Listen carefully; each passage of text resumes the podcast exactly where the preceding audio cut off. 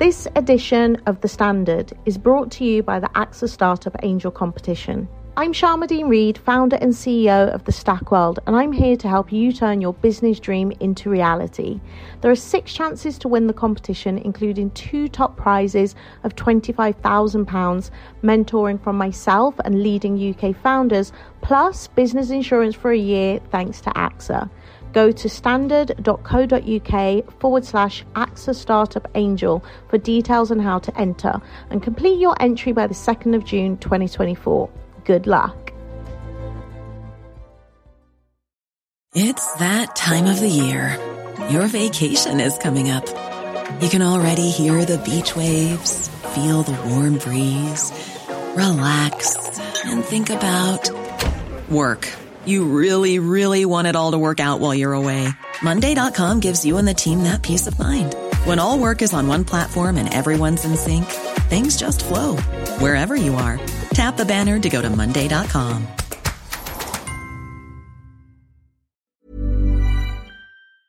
ES Audio. From the Evening Standard in London, I'm Mark Blunden, and this is The Leader. We will do what is necessary for as long as necessary to tackle inflation persistence and bring it back to the 2% target. But it's not just inflation. Chancellor Jeremy Hunt's got in his sights. He's claiming that earners on average salaries will be over a £1,000 better off every year in their retirement. But how? In his first Mansion House speech, Hunt set out plans to reform the private pension industry as part of a series of measures he reckons could bring in up to £75 billion.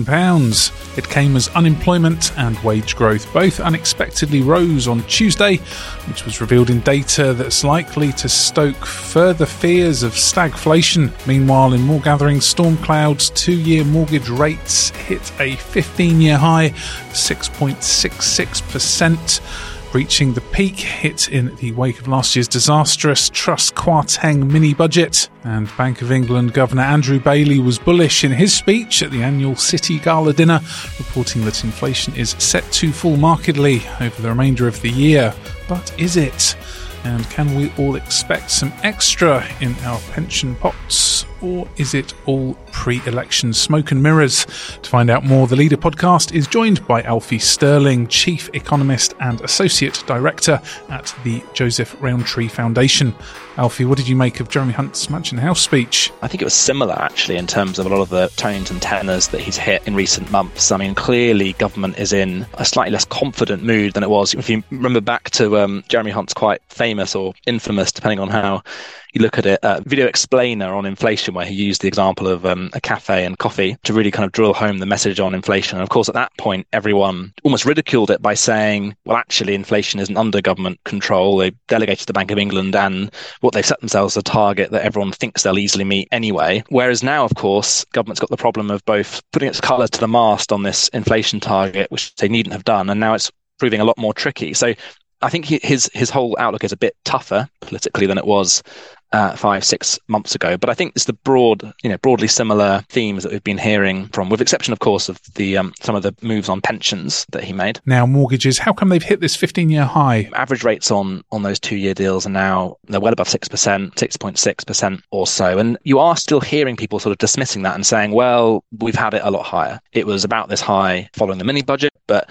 most people are saying, well, it was, but it was a lot higher back in the 90s, 80s, 1970s. But the really big difference this time is Firstly, the spike following the mini, mini budget a few months ago really felt very temporary, and markets did correct very quickly afterwards. Whereas now we've seen a gradual rise to this point, and it's hard to see how it comes down rapidly. I think it's likely to come down at some point, but likely to be slowly.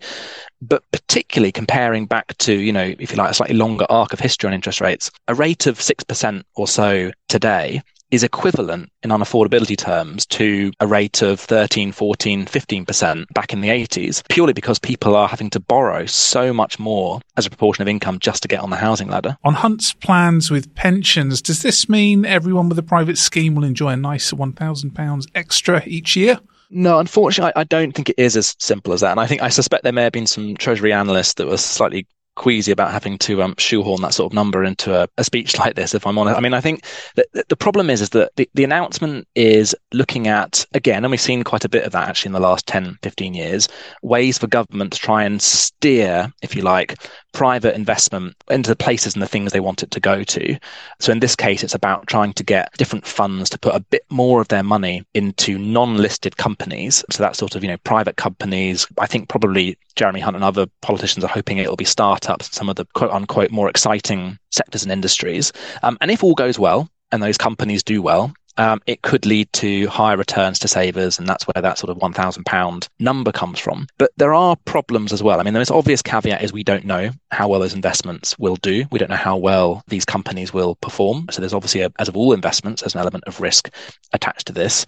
But there's also just a more the more general problem, which tends to, which has been a caveat, I think, to a lot of these measures in the past, where you're trying to tap into this pool of private investment, which is that in the end, the UK finance sector isn't that good at delivering in the interest of either the wider economy and long term patient investment that produces you know public good and economic good for us all or actually putting at you know the heart of what they're doing the economic beneficiary which is the saver or the pension holder could you break down the link between this uh, 7.3% increased wages figure that we've heard and inflation? The bottom line is that we've had a terms of trade shock. Food and energy have become more expensive, and we import a lot of food and energy. And that means, in terms of real terms, what we can buy with our income as a country, we are poorer than we were, you know, a couple of years ago. Now, there's not a lot we can do about that in the short term. We can do all sorts of things to try and improve our supply chains for energy and food, do more domestically, do things that are more resilient to shocks in the future, including investing in green technology.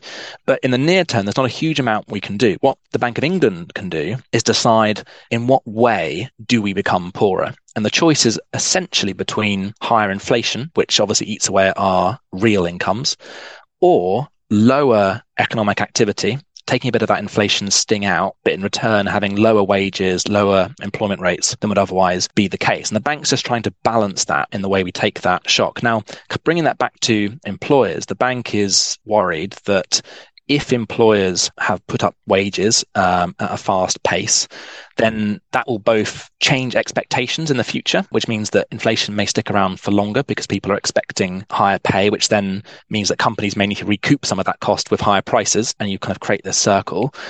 But at the same time, the issue here is that wages are still, on average, are well below inflation. Let's go to the ads coming up unemployment latest, and how Labour stacks up against the Conservatives as we head into the general election cycle. Why not hit rate and follow in the meantime?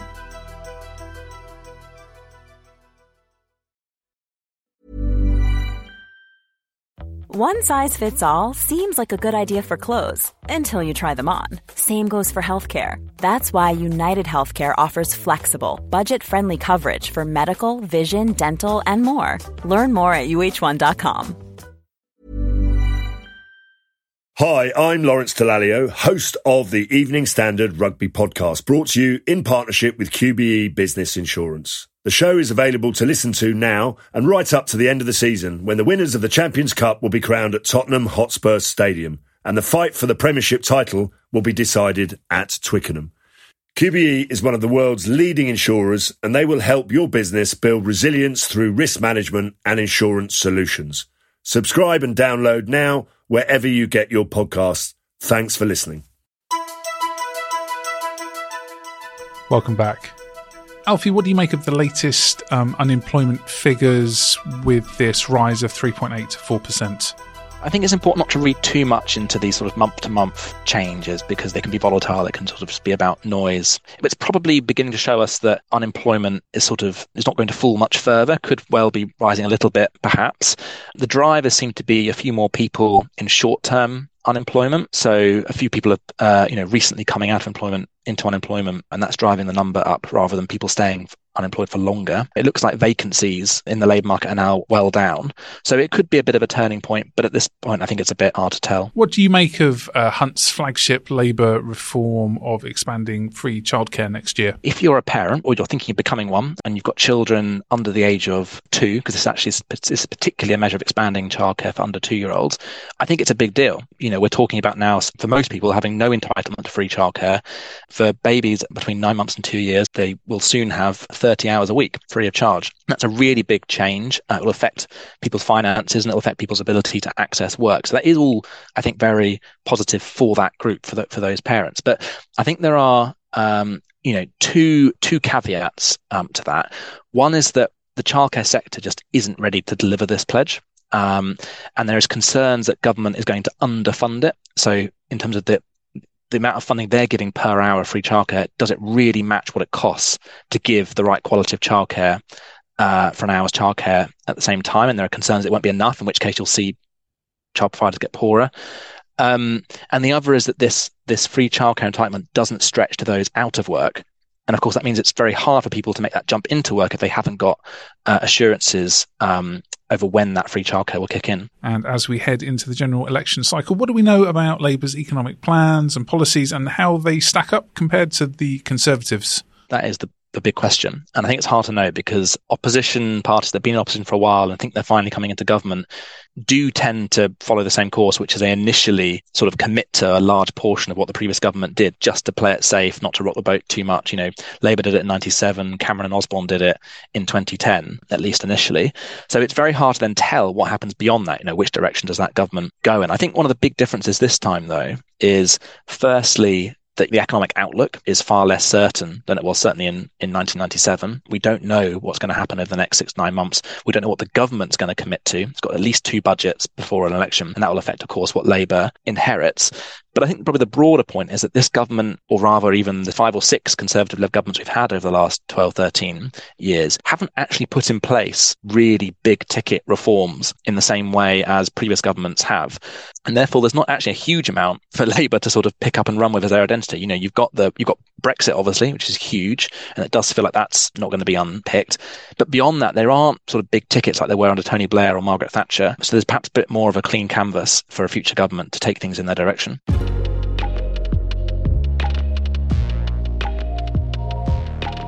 There's more on this story in the Evening Standard newspaper and online at standard.co.uk. That's the leader. We're back on Wednesday at 4 pm.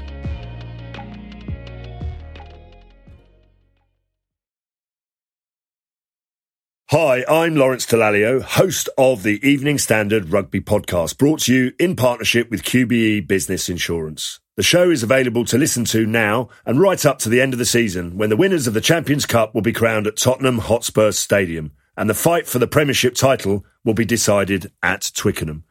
QBE is one of the world's leading insurers and they will help your business build resilience through risk management and insurance solutions. Subscribe and download now wherever you get your podcasts. Thanks for listening. Small details are big surfaces, tight corners are odd shapes, flat, rounded, textured, or tall. Whatever your next project, there's a spray paint pattern that's just right. Because Rust-Oleum Custom Spray 5 in 1 gives you control with five different spray patterns. So you can tackle nooks, crannies, edges, and curves without worrying about drips, runs, uneven coverage, or anything else. Custom Spray 5 in 1. Only from Rust